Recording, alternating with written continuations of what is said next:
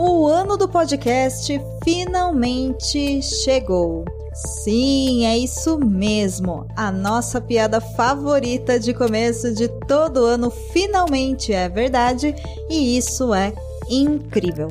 E mais incrível ainda é quando a gente faz podcast com mais mulheres.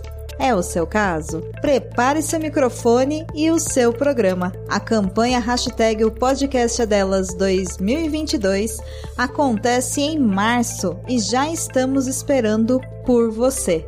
Inscreva seu programa em o podcastadelas.com.br barra campanha 2022, grave com elas e concorra a alguns prêmios bacanas que preparamos para você.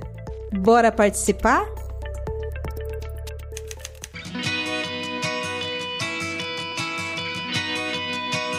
Perdidos na Estante, o seu podcast de adaptações literárias do site Leitor Cabuloso.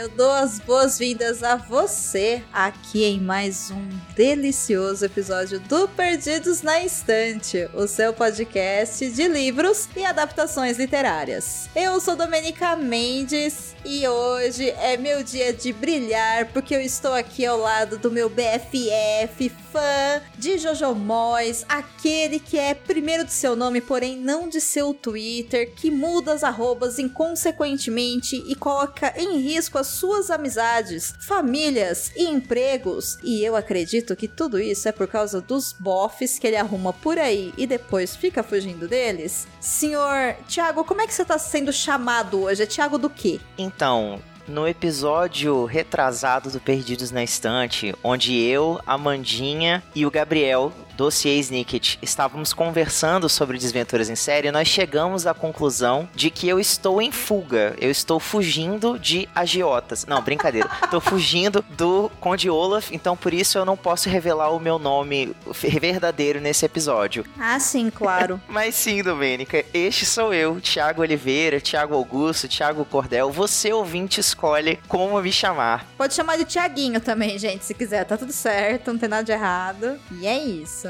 É sobre isso. Você tá bem, Ti? Eu tô bem, tô muito feliz, Dô, porque hoje a gente vai falar de um filme que eu e você amamos do fundo dos nossos coraçõezinhos, não é mesmo? Sim, porque todo mundo sabe que nós dois somos duas putinhas de Jojo Moyes, né? Então, é isso. Jojo Moyes, sempre te amei, sempre defenderei, zero defeitos tudo para mim, conte comigo para tudo. Menos para ler a última carta de amor que não deu, amiga. Não deu. É, é isso daí, isso é verdade. A gente vai ficar só com adaptação mesmo. é. Tanto não deu que você, ouvinte, percebe ao fundo a participação especial de Farofa e Paçoca, que também não conseguiram acompanhar a leitura. Paçoca alega que não conseguiu porque ele nem existia. Farofa disse que ele tinha mais o que fazer mesmo. Então, é isso, né? Ele é um cão em alfa alfabetização ainda, mas eu vou conversar com ele depois, mas pode ser que eles opinem aqui sobre esse livro. Ah, livro não. Gente, a gente vai falar de filme hoje, vamos falar de livro. E, Thiago, a gente tá falando de Jojo Moyes, a gente tá falando de um monte de coisa, mas afinal de contas, a gente vai falar sobre qual filme? A gente vai falar sobre o queridíssimo, maravilhoso e polêmico filme de 2016, adaptação do livro homônimo de Jojo Moyes, Como Eu Era Antes de Você, ou no inglês original, Me Before You. Ai, que bonitinho, Me Before You, é muito bonitinho. Inclusive, você pode falar a palavra, como é que é? Homônio? Homônimo. homônimo. Isso, fala rápido três vezes. Homônimo, homônimo, homônimo. Ai, como você é chato. Só por causa disso eu vou chamar o assistente pra gente cair no episódio então.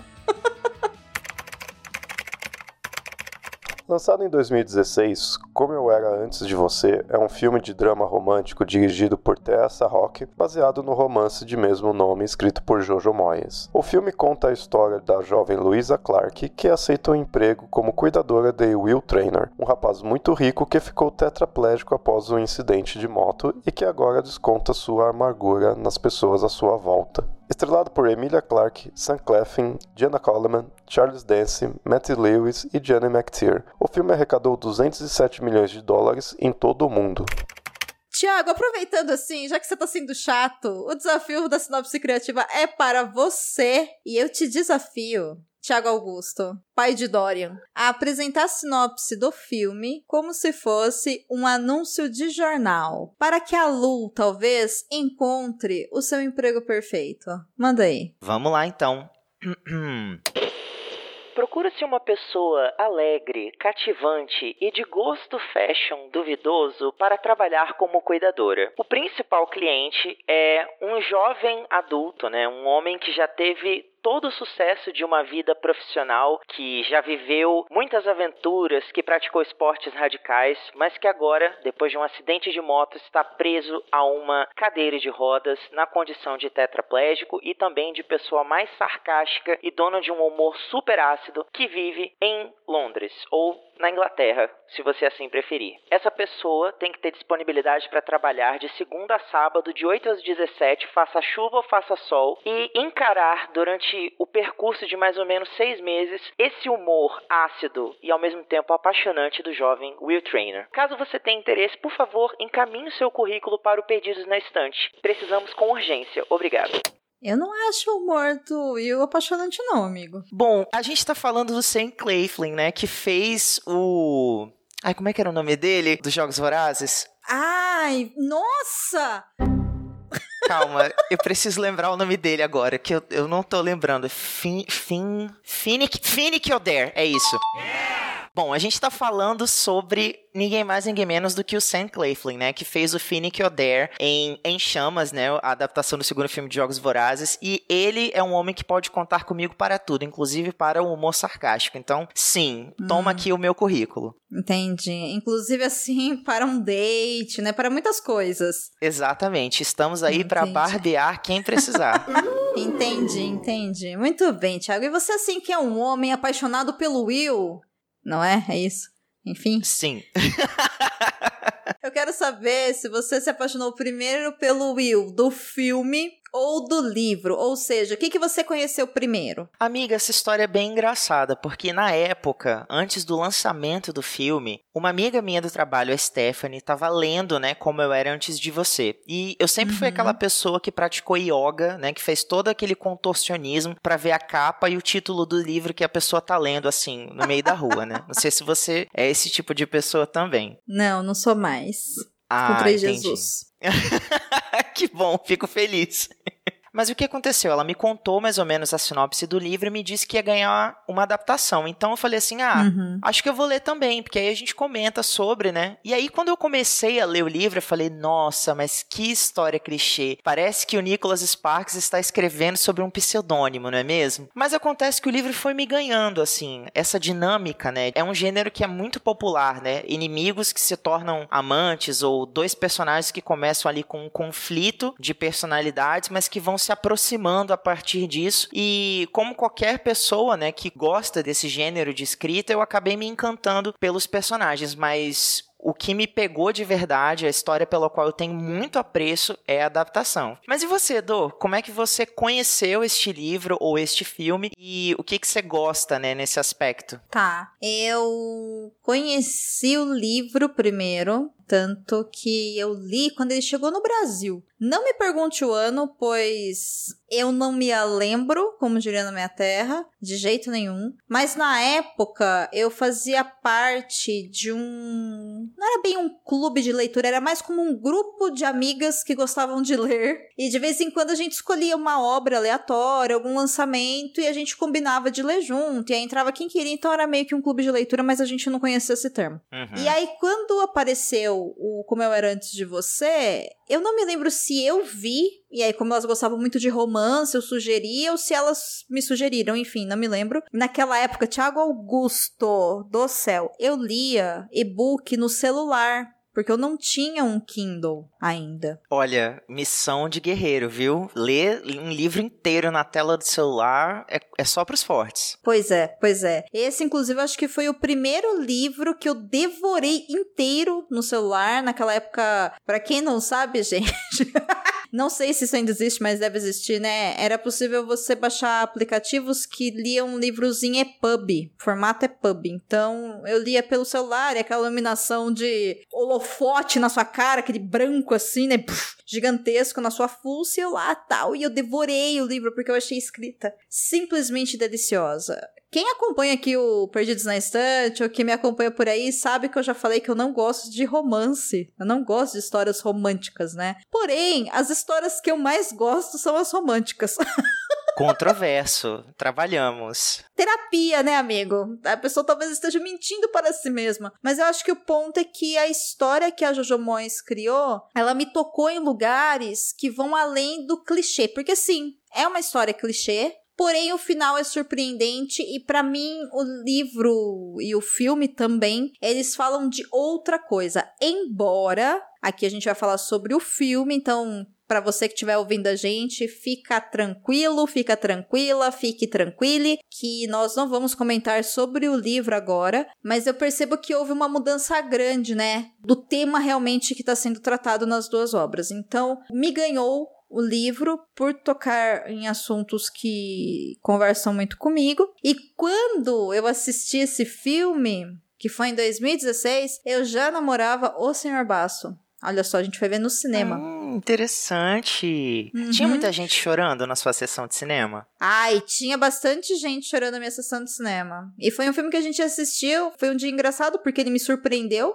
Ele me chamou para passear, enfim, depois do trabalho, e ele chegou já com os ingressos comprados. Ele falou: "Eu sei que você gosta, a gente vai ver". E eu, nossa, nossa gente, que romântico, poxa. É. Ponto para o senhor Basso. Olha aí, arrasou. Pois é. Uh, não sei o que, olha, casei com ele, é isso aí. e aí nós fomos ao cinema e eu lembro que ele gostou também, assim, do filme, apesar de achar clichê, e eu também, mas é um filme gostoso de assistir, né? É um filme muito divertido, é um filme de aproximadamente ali uma hora e cinquenta, com os créditos finais, mas ele passa rápido, ele é gostoso, ele é bonito, ele é divertido.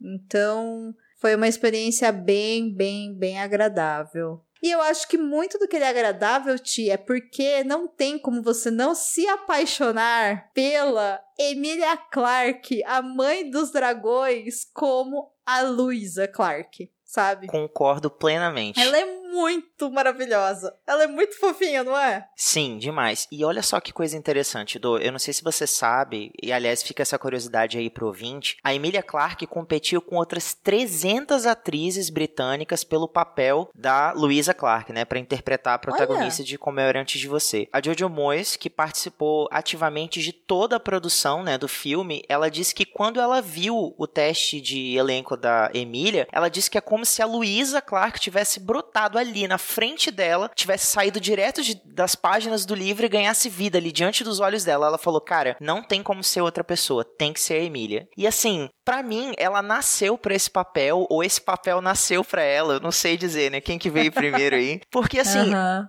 ela é a personificação da Luísa do livro. Não, não tem o que tirar, assim. E vamos comentar que a, as sobrancelhas da Emilia Clarke nesse filme também deveriam ganhar uma indicação a melhor atriz coadjuvante, porque ela é muito, muito expressiva, assim, maravilhosa. Ela é basicamente o farofa, assim, né? Você sabe as emoções dela com base nas sobrancelhas, assim. é muito bom. Pra quem não tem ideia do que eu tô falando, gente, Farofa é o nosso filho mais velho, de quatro patas. Ele é o irmão mais velho do Paçoca. É isso aí. De vez em quando eles participam. E se você quiser ver esse efeito super maravilhoso das sobrancelhas, acessa lá no Instagram farofa.ocão. É verdade, tem vídeos, tem fotos, e aí vocês vão entender a minha referência às sobrancelhas de farofa. Mas enfim, eu não sabia dessa questão da escolha de elenco e eu acho que faz muito sentido, porque a Emília interpreta a Lu muito bem. E eu não sei qual foi a cena que colocaram ela para fazer, mas eu muito imagino assim, os testes com ela recebendo as meias de abelha, sabe? Para mim seria a cena para você entender quem é a Luísa, porque é uma cena muito maravilhosa que te dá muita felicidade de assistir, é muito bonitinha a cena. Isso não é spoiler, gente, porque está no trailer do filme, tá? E sem contexto ela não faz nenhum sentido. Saibam que existe uma meia calça com abelhas. Aliás, de abelhas. Se você quiser saber do que a gente tá falando, você tem que pelo menos assistir o filme aí, né? Não é, Edu? Ah, é. Não, pra entender tudo que isso significa, sim, mas se quiser só ver a alegria, dá pra ver pelo trailer. que é muito bonitinho. Mas eu também tenho uma curiosidade para você. Não é só você hum. que trará curiosidades. Conta o bafão. Você sabia que a Emilia Clarke passou por duas cirurgias gigantescas cranianas e ela quase morreu? Como assim? Durante a produção desse filme? Não, foi antes. Foi antes, mas foi durante a produção se eu não me engano, da primeira pra segunda temporada do Game of Thrones. Gente, tô chocado, não tô sabendo não. A Emília veio a público para falar sobre isso, se eu não me engano, quando já tava na última e totalmente desnecessária temporada de Game of Thrones. Quando, enfim, eles estavam fazendo aquelas reportagens, né, sobre a experiência de gravar a série e tudo mais, e ela acabou compartilhando que ela teve aneurismas durante a produção da série, e ela quase morreu, e Meu ela Deus. precisou ser internada nada, eles precisaram abrir a cabeça dela, enfim, todo um rolê para poder aliviar o sangue, né, o cérebro, enfim, para poder fazer o tratamento adequado. E ela quase morreu. Gente, caramba, a gente talvez nem tivesse, né, ela dando vida a Luisa Clark aqui e outros papéis maravilhosos que ela já interpretou ao longo da carreira dela. Poxa, que bom que ela passou por tudo isso e continua aí uma atriz maravilhosa, né? Caramba. É, não, eu acho a Emília uma atriz espetacular, inclusive hoje, a gente tá gravando isso em 2022, ela tá com mais ou menos seus 34 anos e ela deu uma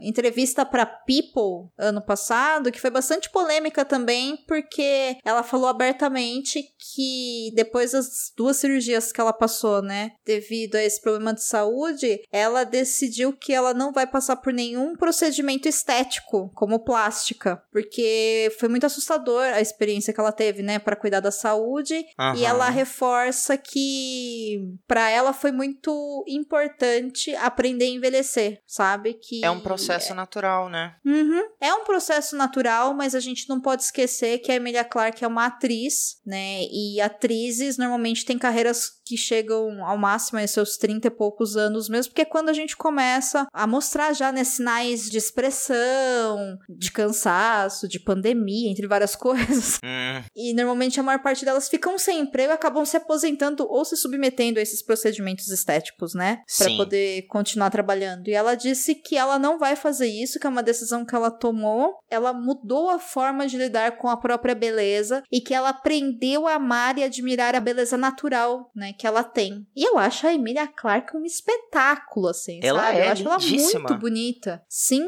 Lindíssima e talentosa, né? Porque quando você coloca, por exemplo, a Daenerys Targaryen junto com a, a Louisa Clark, elas são personalidades completamente diferentes. Apesar de né, ser uhum. a mesma atriz, até na interpretação você vê que né, é, elas não são assim parecidas. Porque, infelizmente, a gente tem no cinema alguns atores que são assim, atores e atrizes de um papel só né? Como, como por exemplo a Kira Knightley. Ela é a mocinha dos filmes de época. É difícil você ver ela num outro papel que não seja um, um papel de uma mulher numa sociedade, né, conservadora e tal, é, vivendo ali a, né, nesse contexto. É, ela faz outros filmes fora disso, algumas produções mais modernas, mas a vibe dela é essa, é, é pegada de romance de época, entendeu? E a uhum. Emília não. Eu acho ela uma atriz extremamente versátil, né? Ela consegue se adaptar bem a, a qualquer contexto, seja uma série de fantasia, seja uma comédia romântica. Eu nunca vi ela num filme de terror, mas gostaria muito de ver como ela iria se sair. Pô, total. Total, queria muito vê-la também num filme de terror de horror. Fica aí a sugestão para os estúdios que ouvem Perdidos na Estante contratarem a Luísa para fazer um filme de terror. Né? Contratarei né? Emília. Oh, meu Deus. Tá vendo? A gente confunde. Elas são tão uma outra que a gente não sabe mais quem é a personagem, quem é a atriz. É uma loucura. E eu gosto muito disso que você falou, porque existem vários memes da época do final do Game of Thrones. Que se você vê as entrevistas dela, você não vê nem a Daenerys, nem a Luísa. Você vê a Emília. Sabe? Exatamente, então, você vê a Emília. Eu concordo contigo. Ela é extremamente talentosa. Concordo super. Ela conta que até então ela nunca tinha tido oportunidade de demonstrar esse lado mais cômico que ela tem, porque ela em si, a Emilia Clarke, ela é uma pessoa muito divertida e os papéis que ela já tinha interpretado até então fugiam um pouco disso, né? Exigiam dela uma carga dramática ou mais comprometida com a seriedade e a Louisa Clarke foi a, a oportunidade que ela teve de mostrar essa empatia, essa alegria, nessa jovialidade que ela tem, porque ela é sim, você vê pelas fotos, pelos vídeos, né, dela nas redes sociais que ela é uma pessoa muito divertida. Nossa, eu ia adorar uhum. ser amigo da Emilia Clarke. Não é? Queria super. Quando isso acontecer, amigo, lembra das migas. Tá claro, com certeza.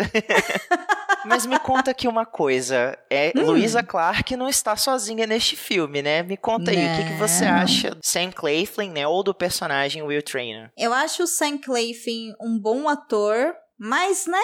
Tá ocupando um, um, lugar no cinema que talvez não era para ele ocupar, sabe?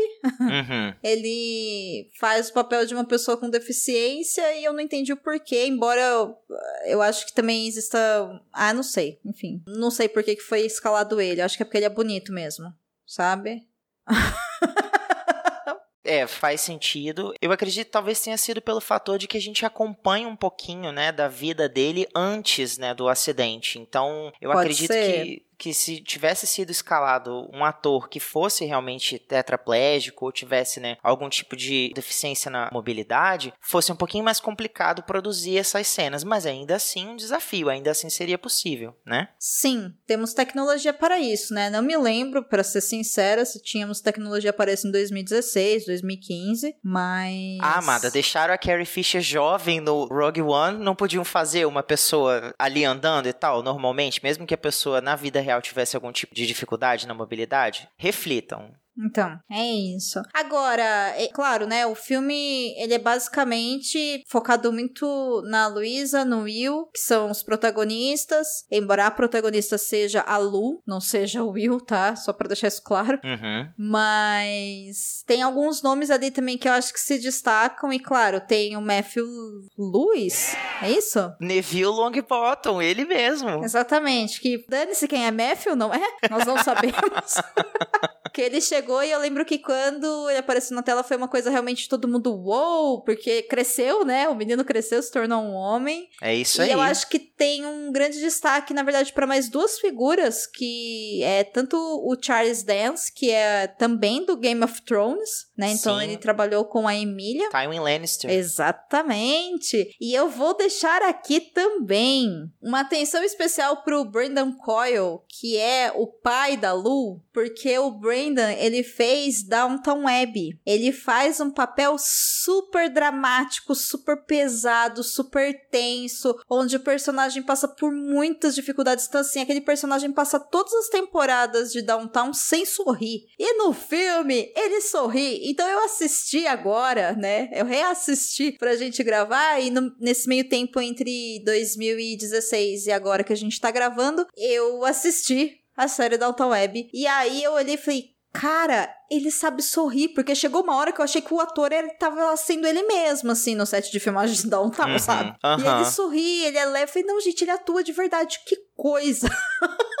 Então foi muito legal, assim, ver o, o, mesmo ator, né? Que eu gosto muito, acho um puta de um ator também. No filme aí, como pai da Luisa Clark. Você quer dar, destaque pra mais alguém, amigo? O elenco como um todo desse filme é muito bom, né? Eu só queria, na verdade, uhum. pontuar uma curiosidade que, na verdade, o Will Trainer quase foi interpretado por ninguém mais, ninguém menos do que o Tom Hiddleston. Você sabia disso? Não, não tinha ideia. Porque ele já tinha trabalhado com a diretora do filme, né? Eles já tinham feito The Hollow Crown, acho que a tradução ficou como A Coroa Vazia. Ele tinha trabalhado com até Sherrock, né? A diretora do, como eu era antes de você no filme The Hollow Crown, A Coroa Vazia. E a princípio ele estava sendo a primeira escolha para interpretar o Will Trainer. Mas o Sam Claflin também fez o teste e assim, a diretora e a Jojo Moyes gostaram muito da interpretação que ele deu pro Will e ele queria acima de tudo passar por esse desafio de se colocar no papel de uma pessoa que tem a mobilidade comprometida, né, na rotina, no dia a dia. Isso foi um grande desafio para ele. E assim como a Emilia Clarke, o Sam Claflin, ele é conhecido por ser uma pessoa muito carismática, sorridente. Ele é assim, o rostinho né, das comédias românticas vamos colocar assim. E o, o primeiro momento do Will, tanto no filme quanto no livro, é um momento assim mais duro, sério. Ele tá lidando ali com um momento muito difícil da vida pessoal dele. Ele perdeu muita coisa e agora ele tá sendo forçado, né, a, a se adaptar nessa nova realidade. E isso para ele também foi um desafio. Para além da questão de usar a cadeira de rodas, também mergulhar na vida de um personagem que tinha tudo e que agora se sente preso numa nova realidade, né? Nossa, eu nunca imaginaria que Loki poderia ser o Will Trainer. Nunca passou pela minha cabeça. Pois é, eu também fiquei um pouco assim, gente, eu não sei, eu não sei se o filme seria tão legal, né? Não sei, vai que o, o Tom Hiddleston tem essa pegada pra, pra romance, mas eu prefiro ver ele mais loucão, assim, mais numa roupa verde, fazendo umas piadinhas sarcásticas, assim. Acho mais legal. Gostamos dele na Marvel, obrigada, muito bem. é sobre isso. É sobre isso e tá tudo bem. E ficando tudo bem, eu vou chamar agora o assistente que vai trazer mais algumas curiosidades sobre esse filme, porque ainda não acabamos com elas. Uma das características mais marcantes de Louisa Clark é, sem dúvida, o seu guarda-roupa. Para compor os figurinos alegres e cheios de personalidade da personagem, a equipe de figurinistas do filme percorreu diversos brechós londrinos. Emilia Clarke, atriz que deu vida a Louisa nas telonas, contou em entrevista que se sentiu tão tocada pela história que fez uma tatuagem de abelha no dedo mindinho, em homenagem à sua personagem. Muito bem, Sr. Thiago Augusto. Agora a gente vai para aquela etapa do episódio que é uma delícia, porque agora os spoilers estão finalmente liberados. Então, ouvinte, ouça por sua conta e risco, como diria o nosso saudoso Lucien. Beijo, Lu. Então, Ti, assim, ó, vamos direto ao ponto. Eu quero saber se esse filme ele te emocionou, se ele fez sentido, se ele conversou com você e se sim, em qual momento que ele conversou com você. Olha, se você quer saber se eu chorei assistindo, a resposta é bem óbvia, sim, porque eu sou uma maricona. É um chorão. Eu choro com comercial de margarina, gente. Esse filme me emocionou muito, não só, né, pelo comprometimento do elenco, mas pela história que é abordada aqui. Eu acho que é importante a gente comentar para o ouvinte saber que, embora a história, né, do Will Trainer seja fictícia, o que inspirou a Jojo Moyes a escrever Como Eu Era Antes de Você foi um fato da vida real. Ela se baseou no caso de um jovem jogador de rugby que ficou tetraplégico após um acidente e esse jovem escolheu não continuar, né, com a vida dele. Ele escolheu, eu não sei se dá pra gente usar a palavra eutanásia aqui, porque acho que a eutanásia é quando a pessoa tá em um estado vegetativo, né? Mas enfim, ele escolheu É, não é eutanásia, ele escolheu a morte por suicídio assistido. Isso, por suicídio assistido. E tem sim uma organização sem fins lucrativos, né, que oferece esse tipo de serviço para pessoas que sofrem de algum tipo de doença terminal ou pessoas que, né, não querem viver uma determinada realidade que está sendo imposta a elas, né, que, como no caso de um, de um acidente onde a pessoa perde a mobilidade ou qualquer outro tipo de função motora. Isso tocou ela profundamente, né? Uma pessoa que abriu mão da vida, que não acreditou assim, né? não teve a esperança de imaginar que o amanhã poderia ser diferente, né? Tem um, uma conversa entre a Luísa e o cuidador, né? O melhor dizendo, o enfermeiro do Will. O Nathan. No filme, essa cena tá mais no filme, se eu não me engano, que ela pergunta: "Ah, mas existem novos tratamentos todos os dias, a ciência e a medicina estão sempre evoluindo. E aí o Nate responde para ela: É, é verdade, mas até hoje ninguém nunca descobriu como curar uma lesão na sua espinha dorsal, né? Então, assim, uhum. por mais que ele faça diversos tratamentos e fisioterapia e tenha todo um, um aparato médico, financeiro, né, para promover esse tipo de cuidado, ele não melhora. Então, a gente se pega com várias pessoas dentro dessa história lidando com essa realidade. A família do Will Trainer, a família da Luísa, o próprio Nate, né, que tá ali, digamos assim, respeitando essa decisão do Will e a gente também se pega questionando se a gente concorda ou não com isso, né? O que, que você acha, uhum. Do? Do que? Se eu concordo ou não? Não, calma aí, deixa eu refazer a pergunta então.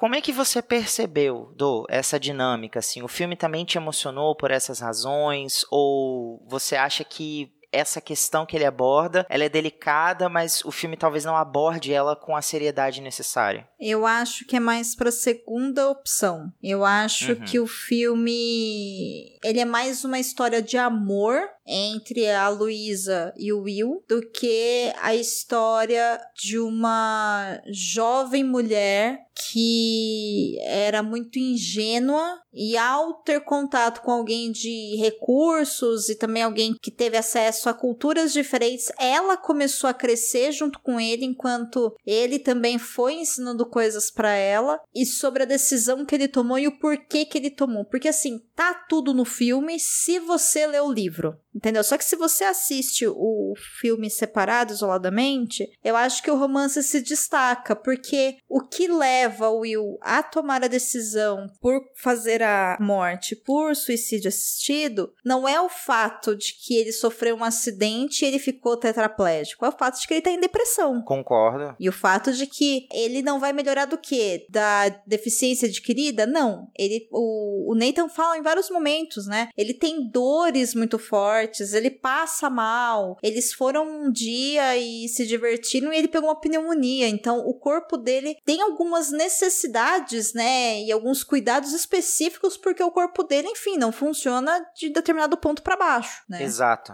Então, eu acho que isso, assim, fica muito solto ali no filme. É colocado de uma forma muito bonita, mas eu acho que é muito superficial. E eu acho que falta aprofundamento. Tanto que, reassistindo é, e falando dessa parte da morte por suicídio assistido, eu reparei que me incomodou exatamente igual me incomodou a primeira vez que eu assisti, que é a rapidez que acontece a cena entre a Lu falar pra Janet e pro Charles, que são os pais do Will, olha, não teve jeito, eu fiz de tudo e é isso que ele vai fazer, e os dois chorando, para imediatamente os dois sorrindo com o Will na cama prestes a morrer. Sabe? Então, assim, faltou espaço para desenvolver até mesmo essa relação dos pais com ele, porque tudo isso vai trazer consequências, né, para todo mundo. Então, acho que eles focaram tanto no romance que eles esqueceram de falar realmente das relações dos personagens, né? Como que a mãe e o pai deles estão lidando com isso, como que ele está lidando com isso, como que o Nathan está lidando com isso, sabe? Tudo fica escondido atrás de um casal que eventualmente vai se apaixonar. E é que ela acha que esse amor redentor vai impedi-lo, né, de tomar essa decisão, vai fazê-lo mudar de ideia e o clichê acaba quando você descobre que não, né? Ele não mudou de ideia. Foi justamente por isso que eu comentei, né, no primeiro bloco, que eu falei, ah, acho que o Nicholas Sparks está escrevendo sob um Sim. pseudônimo, porque esse é basicamente o plot de qualquer livro dele, né? Com certeza. Desculpa aí, ouvinte, se você é fã do Nicholas Sparks, por favor, não se sinta pessoalmente ofendido por essa colocação, mas verdade seja dita, né? Aqui neste podcast nós não defendemos Nicholas Sparks e nem Dan Brown. Não. É isso. Não.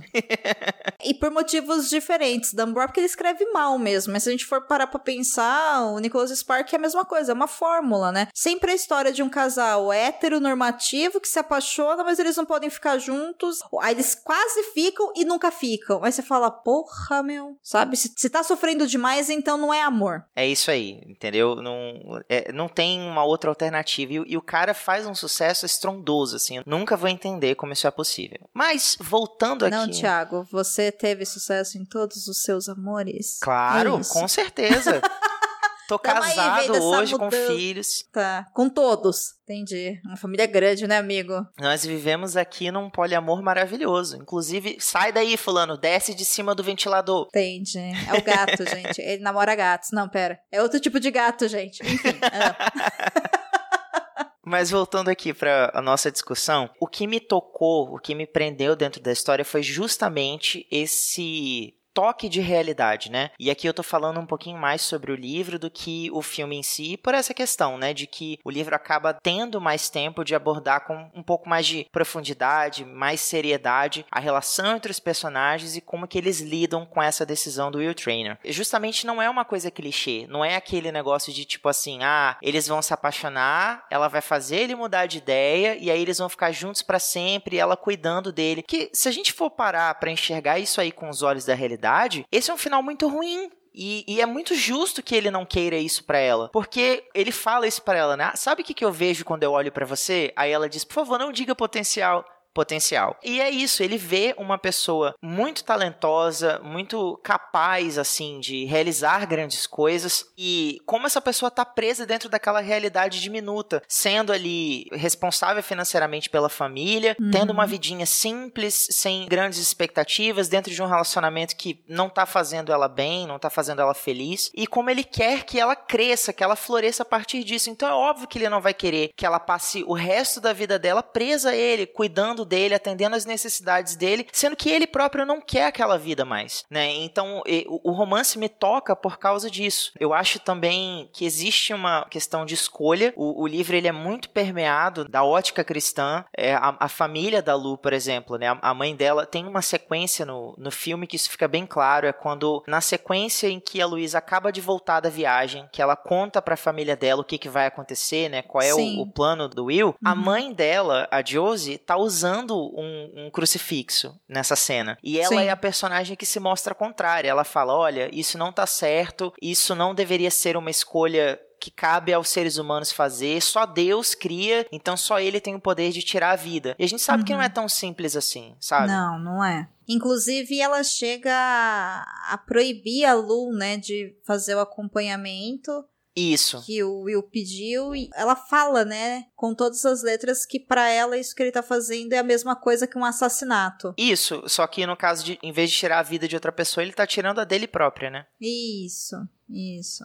É, ela usa né, termo. Mas eu dou destaque para esse nome, para essa palavra, né, assassinato, porque isso é um peso de algo muito errado, né? Porque é você findando a vida do outro, a revelia do outro, né? Então, eu acho que isso reforça muito essa questão do que você tá falando dessa imagem cristã mesmo que essa personagem tem, que fica clara nessa cena, embora você não veja, por exemplo, em nenhum momento a família dela indo pra uma igreja, sabe? Mas nessa Exato. cena aí tá tudo. Tá tudo isso aí. Você tem razão. Boa observação. Eu acho isso uma questão muito problemática, assim, não só no filme em si, mas na, na nossa sociedade, sabe? Como que uhum. os valores cristãos, eles são valores que convêm a, a, gente usar, sabe? Tipo assim, Sim. se a gente for seguir a, as escrituras sagradas à risca, tem muitas coisas que a gente faz, coisas simples do cotidiano, como, sei lá, por exemplo, tocar uma mulher durante seu período menstrual, deitar com outra pessoa que não seja do seu casamento ou da sua família, sei lá. Enfim, tem um zilhão de coisas que a gente escolhe ignorar, mas a gente quer focar só naquela parte em que, de acordo com o nosso julgamento, tá errado dentro da sociedade, né? União entre duas pessoas do mesmo sexo, a questão,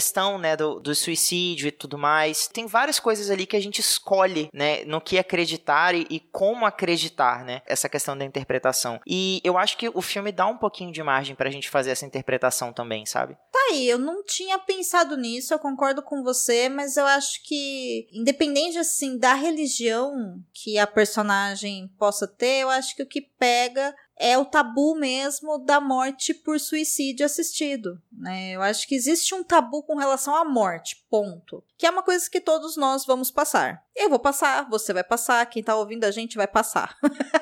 Momento Sim. aleatório, né? Spoiler. é, deixa eu te contar uma coisa, você vai morrer em algum momento, né? É isso. Mas justamente por ser uma certeza e ser algo que a gente não sabe o que acontece depois, né? Enfim, não tô entrando aqui em questão de espiritualidades, nada disso, assim. Tô falando, ninguém morreu e levantou e falou o que que era, entendeu? Então, existe um enorme tabu a respeito de morte. E quando a gente fala de um suicídio, né? Quando a gente fala da morte por suicídio ou da morte por suicídio assistido, existe um tabu peso, sei lá, 2, 3, 4, 5, 6. Porque se já é uma coisa que as pessoas não conseguem entender, é quase como se a pessoa que passa por isso tivesse cometendo uma atitude errada. E eu acho que esse pensamento tem que ser mudado, sabe? Eu acho que falta entendimento, eu acho que falta respeito, eu acho que falta compaixão com isso. Tanto que eu não sei se você sabe, Ti, mas é, já é um consenso já entre muitas pessoas que a gente não fala mais que fulano fez suicídio, fulano se matou, sabe? A gente não usa mais esses termos porque isso coloca um, uma carga muito grande no ato da pessoa, né, ao morrer, meio que culpabilizando ela por toda a dor e sofrimento que todas as outras pessoas que têm que lidar com esse processo de luto nessa situação vai passar, sendo que o luto ele vai acontecer na vida de todas as pessoas que lidarem, né, com findamentos e com mortes de pessoas, mas quando você coloca assim, fulano de X se matou, você coloca um peso muito maior em cima do outra pessoa, quase como se você estivesse culpando ela pelo sofrimento que ela causou. Né? Então, o termo correto é fulana de X morreu por suicídio, fulano de X morreu por câncer, fulano de X morreu por infarto, sabe? E só essa simples mudança de pensamento e mudança ao falar, já mostra uma empatia, um respeito e um acolhimento tão maior com as pessoas que ficam e permite a gente realmente pensar no que acontece, né? E como que a gente lida com isso na sociedade, sabe? Porque é isso que Nossa, eu te falei, né, sim. né, no início do nosso bloco de spoiler, assim. O Will, ele não escolhe morrer por suicídio assistido porque ele ficou tetraplégico. Ele escolhe morrer por suicídio porque ele está doente, ele está com depressão. Inclusive, é, é extremamente comum, né? Pessoas que sofrem de depressão. Sim, depressão é uma doença, assim como câncer é uma doença, optarem por morte por suicídio. Então, assim, a gente precisa naturalizar isso, a gente precisa conversar sobre isso para a gente quebrar esse tabu e realmente poder ajudar quem vai fazer essa escolha, ou às vezes no ímpeto, né, de fazer essa escolha, acaba fazendo isso, entende? A gente tem que trabalhar na prevenção do suicídio, eu concordo, mas a gente tem que ser mais acolhedor e menos punitivista, menos julgador. Faz sentido o que eu tô te falando? Com certeza, porque eu acho que novamente puxando pro assunto do filme, eu acho que ele é um filme sobre a empatia em si, sabe? Em a gente procurar entender a realidade de outra pessoa. Porque é muito fácil a gente colocar esse peso nas costas de uma pessoa que tirou a própria vida, quando a gente pensa assim: "Ah, mas fulano não pensou no sofrimento que ele ia trazer para a família dele quando ele optou por isso, né? Quando ele, ele tirou a própria vida. Ah, ele não parou para considerar que ele poderia ter buscado ajuda, que ele poderia ter conversado com alguém sobre isso. Ou então quando diz, nossa, mas fulano era uma pessoa tão alegre, tão legal, tão para cima, tava sempre rindo e brincando, nunca que eu imaginei que no fundo ele pudesse ser uma pessoa triste, que ele tivesse algum problema em casa. Em como a gente tem dificuldade, né, de se colocar no papel de outra pessoa. Uhum. O, os próprios pais dele, do Will, Camila e o Steven, eles acabam tendo esse conflito também, porque o, o Steven vê a importância de o filho ter, né, essa liberdade de fazer essa escolha, caso ele queira, e a mãe que quer proteger, que quer a todo custo mudar o ponto de vista dele, porque ela não quer perder o único filho que ela tem, né? Então acho que o filme ele acaba sendo um exercício muito grande de empatia, até pra gente enquanto espectador também. Se a gente defende, se a gente acolhe o Will enquanto, né, uma pessoa que quer fazer essa escolha e a gente quer dar a essa pessoa a, a, a liberdade de escolher por isso, ou se a gente fica do lado da Luísa porque a gente quer que que eles funcionem felizes como um casal. Poxa, é tão bonitinho assim, olhar e ver, nossa, a história de vocês é tão fofa, né? Então é claro que faz sentido isso tudo que você falou. Eu, eu fico feliz até de saber que existe um termo certo pra gente poder amenizar um pouco, né, é, essa discussão e ser possível tirar da, da, das costas da, da pessoa que escolhe, né, essa possibilidade para si mesma, essa responsabilidade negativa de que ela não só tá tirando a própria vida, como ela tá ferindo a vida de uma dezena de pessoas entende? Sim, sim. Eu acho que o que me incomoda no filme, ao final das contas, é isso que você falou, porque ele nos coloca em determinado momento na história, enquanto telespectadores, como você tem que escolher um lado. Ou você tem que entender o Will, que ele tomou essa decisão e vai até o fim, porque, nossa, a vida dele não tá dando certo, que é capacitista para um caramba, entendeu? Porque dava para tratar a questão da depressão com um cara que não adquiriu uma deficiência deficiência. E aí eu entendo perfeitamente quando as pessoas com deficiências falam que esse filme é capacitista porque é, entendeu? A vida dele, ele tem todos os recursos para continuar vivendo. Ele tem todos os recursos. Ele tem dinheiro, ele tem cuidados, ele tem acesso, ele tem tudo. Então, assim, não é isso, né? Se não é sobre isso, por que colocar uma pessoa com deficiência, então? Por que não tratar isso com um quadro de depressão apenas? Entendeu? Sim. Ou, se nós vamos falar a respeito da pessoa com deficiência nessa situação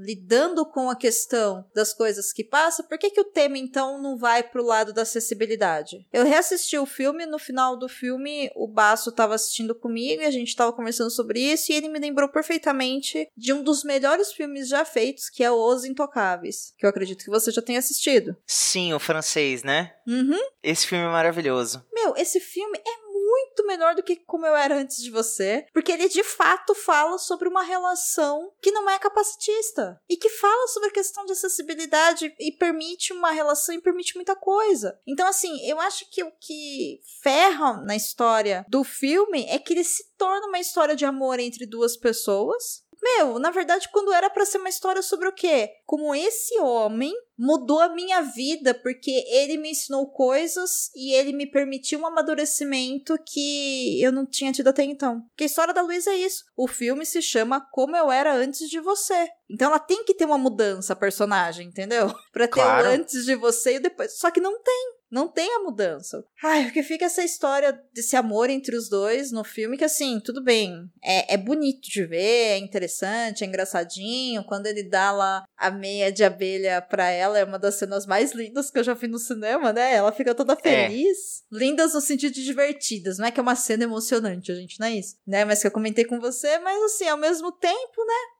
É, sobre o que, que o filme de fato tá falando, sabe? E eu, assim, não gosto dessa dualidade que ele coloca a gente de ficar pensando, mas quem que tá sendo mais egoísta? Embora eu entenda que a gente questionar o egoísmo faz parte da vida. Eu entendo. Sim. Eu entendo a vontade dele de seguir com essa opção e essa decisão. Eu entendo a vontade dela de falar: olha, eu não quero que você vá. Eu entendo a mãe dela, eu entendo o pai dela. Porque no fundo da vida, a vida da gente também é isso, né? A gente toma decisões e as pessoas lidam com essas decisões enquanto elas tomam as delas, entendeu? É assim que a gente convive. Mas no cinema a gente pode escolher como tratar isso, sabe? Né? É uma obra de ficção, a gente escolhe. Então, eu acho que o filme ele me deixa desejar nessa questão de ter sensibilidade com os temas que de fato ele está trabalhando, porque ele coloca tanta fofice, meiguice, romance entre os dois, que acaba se tornando uma história que é uma história simplesmente de uma mulher se apaixonando por um cara que tá numa cadeira de rodas, sabe? E que poderia ter sido escrita pelo Nicholas Sparks. É isso. Tudo aquilo que a gente, ao ler o livro, a gente falava, ai, nossa, aquela vai estou indo, porque assim, a escrita é boa e a tradução é maravilhosa no filme eles trouxeram. Entendeu? Sim. Eu acho que para ali. E aí eu olho e falo, poxa, é um filme que eu, não vou mentir, eu gosto de assistir, assisti de novo e foi de boa. Mas é porque as interpretações são realmente muito boas e a Emília, meu Deus do céu, ela arrasa. Mas não é um filme que eu tenho muita vontade de assistir assim, porque, nossa, mexe comigo, conversa comigo, mudou minha vida, sabe? O não, livro concordo. já me fez pensar sobre muitas coisas, mas a gente fala sobre o livro depois. Ei! Você quer encontrar um mundo secreto de adaptações literárias? Sim, mas onde? Perdidos na Estante. E por falar nisso, não é um livro só, não é, Domênica? Conta pra gente você que já leu aí a trilogia da história da Louisa Clark. eu aqui, que sou graduada em Jojo Moyes, a trilogia Como Eu Era Antes de Você é formada por três livros como Eu Era Antes de Você, que foi esse que foi adaptado. Depois de Você, que é o que acontece com a Lu imediatamente após o final do primeiro livro barra filme. E o terceiro, que se chama Ainda Sou Eu. Eu li os três e eu achei uma graça. Uma trilogia que eu gosto muito de ler. Ele conversa comigo nesses pontos justamente que a gente tá conversando aqui, sabe? Uhum. A empatia, a compaixão, a morte, o luto, a vida, a independência, a descoberta, a liberdade. Ele conversa comigo nesse sentido, mas tudo isso dentro de uma história que é um chiclet, né? É um livro suave com uma história tranquila, né? No sentido de ser uma escrita leve que toca nesses assuntos, porque a gente não pode esquecer que a personagem é uma jovem mulher de vinte e poucos anos a coisa mais importante para ela não é exatamente o amor. O amor tá lá, mas existem outras coisas que são mais importantes, né? Como a própria vida dela. A gente descobre no final que é, é um grande chiclete. Essa história inteira. Qual deles que você leu, Ti? Do, eu só li o primeiro, e inclusive eu já tô até motivado, né, depois da sua fala, em procurar as sequências, porque a princípio, quando eu descobri que a Jojo Moyes tinha dado continuidade à história da Louisa Clark, eu torci um pouco o nariz porque falei assim, hum, isso tá me cheirando a exigência editorial, sabe? Tipo assim, uhum. olha, o seu livro fez muito sucesso, por que, que você não escreve o que acontece com a personagem depois, sabe? Sim. E me incomoda muito isso, porque às vezes, na cabeça do escritor, ele projetou aquilo ali para ser um, uma história única, um romance Sim. e pronto. E aí é justamente nas sequências que a história acaba se perdendo, não tem mais sentido e tudo mais, e, e isso me incomoda um pouco. E eu gosto muito da liberdade que a gente tem enquanto leitor, enquanto espectador, de imaginar o que, ela vai fazer a partir dessa mudança que o Will provocou na vida dela. Afinal de contas, uhum. o livro não se chama Como Eu Era Antes de Você por um Acaso. Há uma mudança na personagem. Sim. Ela, ela tem até, inclusive, uma oportunidade real de dar uma repaginada na vida dela, né? Quem leu o livro, quem assistiu o filme, sabe do que a gente está falando. Sim. E eu me preocupava muito, né, em, em como essa mudança iria acontecer. Eu gosto de ter liberdade de imaginar por mim mesmo o que que aconteceria. Eu, eu não queria que a escritora tivesse dado sequência, mas pelo que você está contando, vale a pena, né? Olha, eu acho que vale bastante. E para quem gosta da parte voltada ao romance da história, tem romance sim nos outros dois livros, mas para mim o segundo livro ele é ainda melhor do que o primeiro porque ele toca mais na questão de luto. Acho que o uhum. tema central do segundo livro é o luto. E do terceiro, eu acho que é a autodescoberta, sabe? O autoconhecimento, uhum. assim. Tipo, quem é você no mundo mesmo, sabe? Mas não de um jeito piega, sabe? É isso. É num jeito mais de aonde você tá, o que você pode fazer e como é que você encontra paz na escolha que você faz, sabe? O terceiro eu achei mais raso dos três, mas eu achei o segundo. Eu gostei bastante do segundo. Inclusive, eu acho que eu resenhei, gente. Tanto o primeiro livro quanto o segundo livro tem resenha no site do Leitor Cabuloso. A gente deixa o link no post. Ou você pode acessar lá o site do leitor e dar uma procurada na barrinha lá de pesquisa que vocês encontram as resenhas. A resenha do Depois de Você foi uma das melhores coisas que eu já escrevi na minha vida, assim. Não sei se eu consigo escrever uma resenha tão boa de novo, assim. Ela tá bem redondinha. Olha, se eu não me engano, é a resenha do Leitor Cabuloso que tem mais acessos, não é isso? Sim. Olha aí, que legal. Da história do site. O site tem 12 anos e desde que eu lancei, ela ficou em primeiro lugar e não sai mais, assim.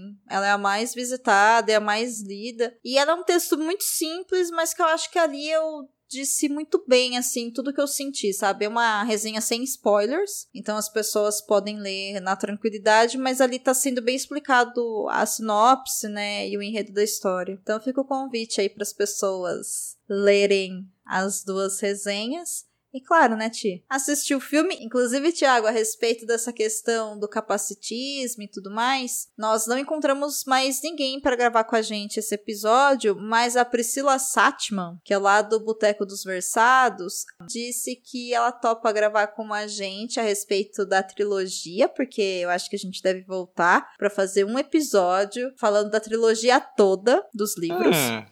E ela disse que ela participa com a gente porque ela já leu o primeiro e o segundo. E ela disse que ela tem vários comentários muito importantes a respeito do capacitismo, né? Que está presente na obra. E eu acho que ela tem, enfim, muito mais habilidade e capacidade de falar sobre isso do que eu tenho. Então, se ela tiver agenda quando a gente voltar com um episódio da obra escrita, ela vai estar tá aqui com a gente também. Ó, oh, que legal, bacana. Fico feliz em saber. E já me ofereço também, pode marcar aí que estarei disponível para gravar com com vocês sobre a trilogia, porque depois desse episódio não tem como, né? Eu vou ter que ler os outros livros dessa mulher, como se não fosse uma coisa que eu já gosto de fazer, né? Muito bem. E pra gente fechar aquela pergunta que tem que ser feita, senão não é Perdidos na Estante. O momento do veredito final. Tiago, você acha que é uma boa adaptação da obra original? Domênica, eu acho, porque ela enxuga um pouco algumas coisas que no livro livro para mim, não são tão bem trabalhadas e eu não tô falando só, e eu não estou me referindo à questão capacitista, eu me refiro mais, por exemplo, da relação da Luísa com a irmã dela, a Katrina. Os pais do Will não estão enfrentando um problema só, né, por eles terem um filho que está prestes a escolher o suicídio assistido, mas eles também estão com um conflito dentro do casamento deles, né? E isso é uma coisa que o filme não aborda. E tem a questão é, do relacionamento, né, que a Luísa tem com Patrick, que o filme aborda pouco, mas que no livro a gente acaba vendo que é um pouco mais complicado. Então, assim, eu acho que o filme ele enxuga um pouco esse excesso de temas que a princípio, quando eu li, eu não sabia que haveriam sequências, né? Eu nem sei se esses temas continuam sendo abordados, mas eu gosto que a história fica um pouquinho mais redondinha. Então, eu considero sim uma boa adaptação. Eu acho até que ela é divertida, tem uma trilha musical maravilhosa e tem a Emilia Clarke que por si só é um evento de ser humano. Mas e você, o que, que você acha? É ou não é uma boa adaptação? Gente, eu acho que ela é uma adaptação média. Eu acho que ela é boa, é um bom filme, porém eu acho que é muito superficial. Como eu disse, eu acho que eles mudam. A obra não é sobre o amor dos dois, entendeu? Então. Concordo. E o filme acaba passando essa mensagem, né? É, o filme reduz a só isso. Então, eu acho que ele é um bom filme, porém, ele é uma adaptação meio que, entre aspas, baseado em, sabe? Uhum. Como a gente costuma falar. Pega uma história e pega um, um pedaço daquela história e coloca, né, no audiovisual. Mas é um filme bem feito, assim. Inclusive tem uma cena, assim, que é logo depois do encerramento do arco do Will, que tem uma folha que ela vai caindo, né, e a câmera dá close nessa folha e ela é verde. Conforme ela vai caindo, ela vai ficando em tons de dourado e em tons de amarelo e ela cai, né, junto no amontoado de folhas, que é para mostrar a passagem do tempo, né? Em uhum. semanas e tal. E, gente, aquela cena é tão bonita. É bonita mesmo. São poucos segundos, mas é tão bonito aquilo ali, porque eu falei, gente, coisa linda. Então, eu acho que é mais por aí a coisa. Mas e você, ouvinte, o que, que você acha? Essa é uma boa adaptação? Você prefere o livro? Você prefere o filme? Você quer ver a gente falando sobre a trilogia aqui? Você que já leu a trilogia, tá ansioso para dividir com a gente sua opinião? Tudo isso você pode contar pra gente aonde, Domênica? É só acessar o site leitorcabuloso.com.br e lá no post desse episódio, lembrando que esse episódio é o Perdidos na Estante número 179, filme Como Eu Era Antes de Você e deixar o seu comentário, ou se você preferir, é claro, você pode encontrar a gente nas redes sociais, tanto as nossas redes pessoais, que a gente vai falar agora. Eu tô lá em arroba Mendes, tanto no Instagram quanto no Twitter. E você, Thiago? Por enquanto, vocês me encontram na arroba Thiago.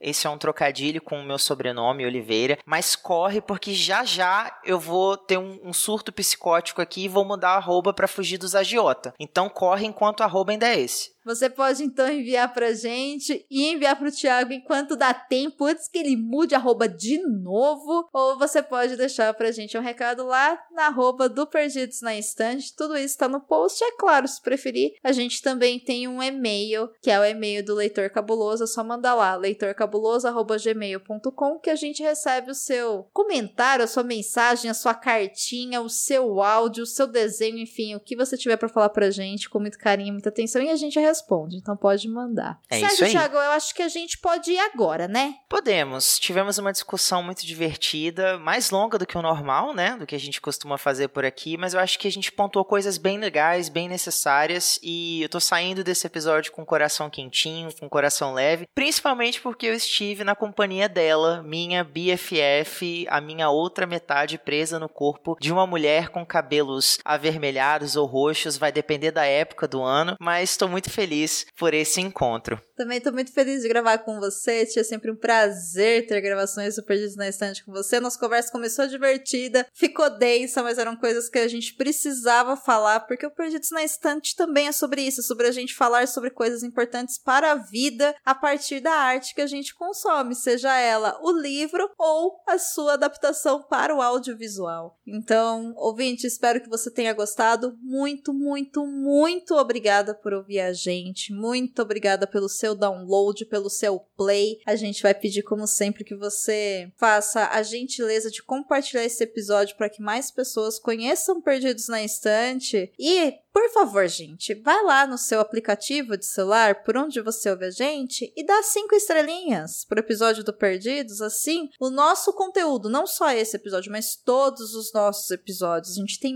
quase 180 só do Perdidos na Estante e todos eles vão passar a ser mais entregues se vocês nos ajudarem nessa. Custa zero reais. Vocês vão gastar sei lá, cinco segundos da vida de vocês, mas para a gente vai significar apoio, carinho, reconhecimento, companheirismo, enfim, muitas coisas. Então, ajude as pessoas que fazem podcast para você, avaliando o conteúdo na sua plataforma gratuitamente. E é isso, eu vou encerrando por aqui. Tiago, vamos tomar um café? Vambora, vamos assistir um outro filminho? Vamos, tá combinado então. Galera, fui, beijo. Contribua para novos episódios do Perdidos na Estante em catarse.me barra leitor underline cabuloso ou no PicPay. Se você é das redes sociais, nos encontre em twitter.com barra perdidosestante e instagram.com barra perdidosnaestantepod. Você acaba de ouvir o podcast Perdidos na Estante. Apresentação e pauta: Domênica Mendes e Tiago Oliveira. Assistente: Leonardo Tremesquim. Edição: Ace Barros.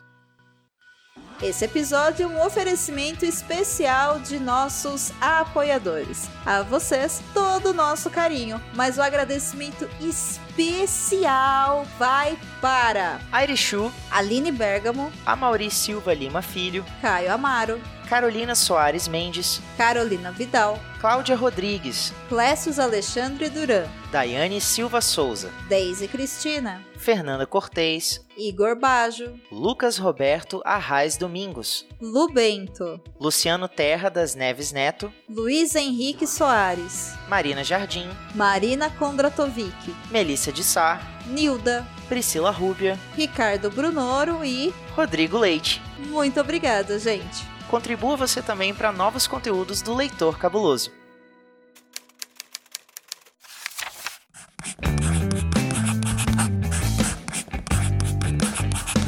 Esse podcast faz parte do site Leitor Cabuloso. Conheça nossos conteúdos em www.leitorcabuloso.com.br.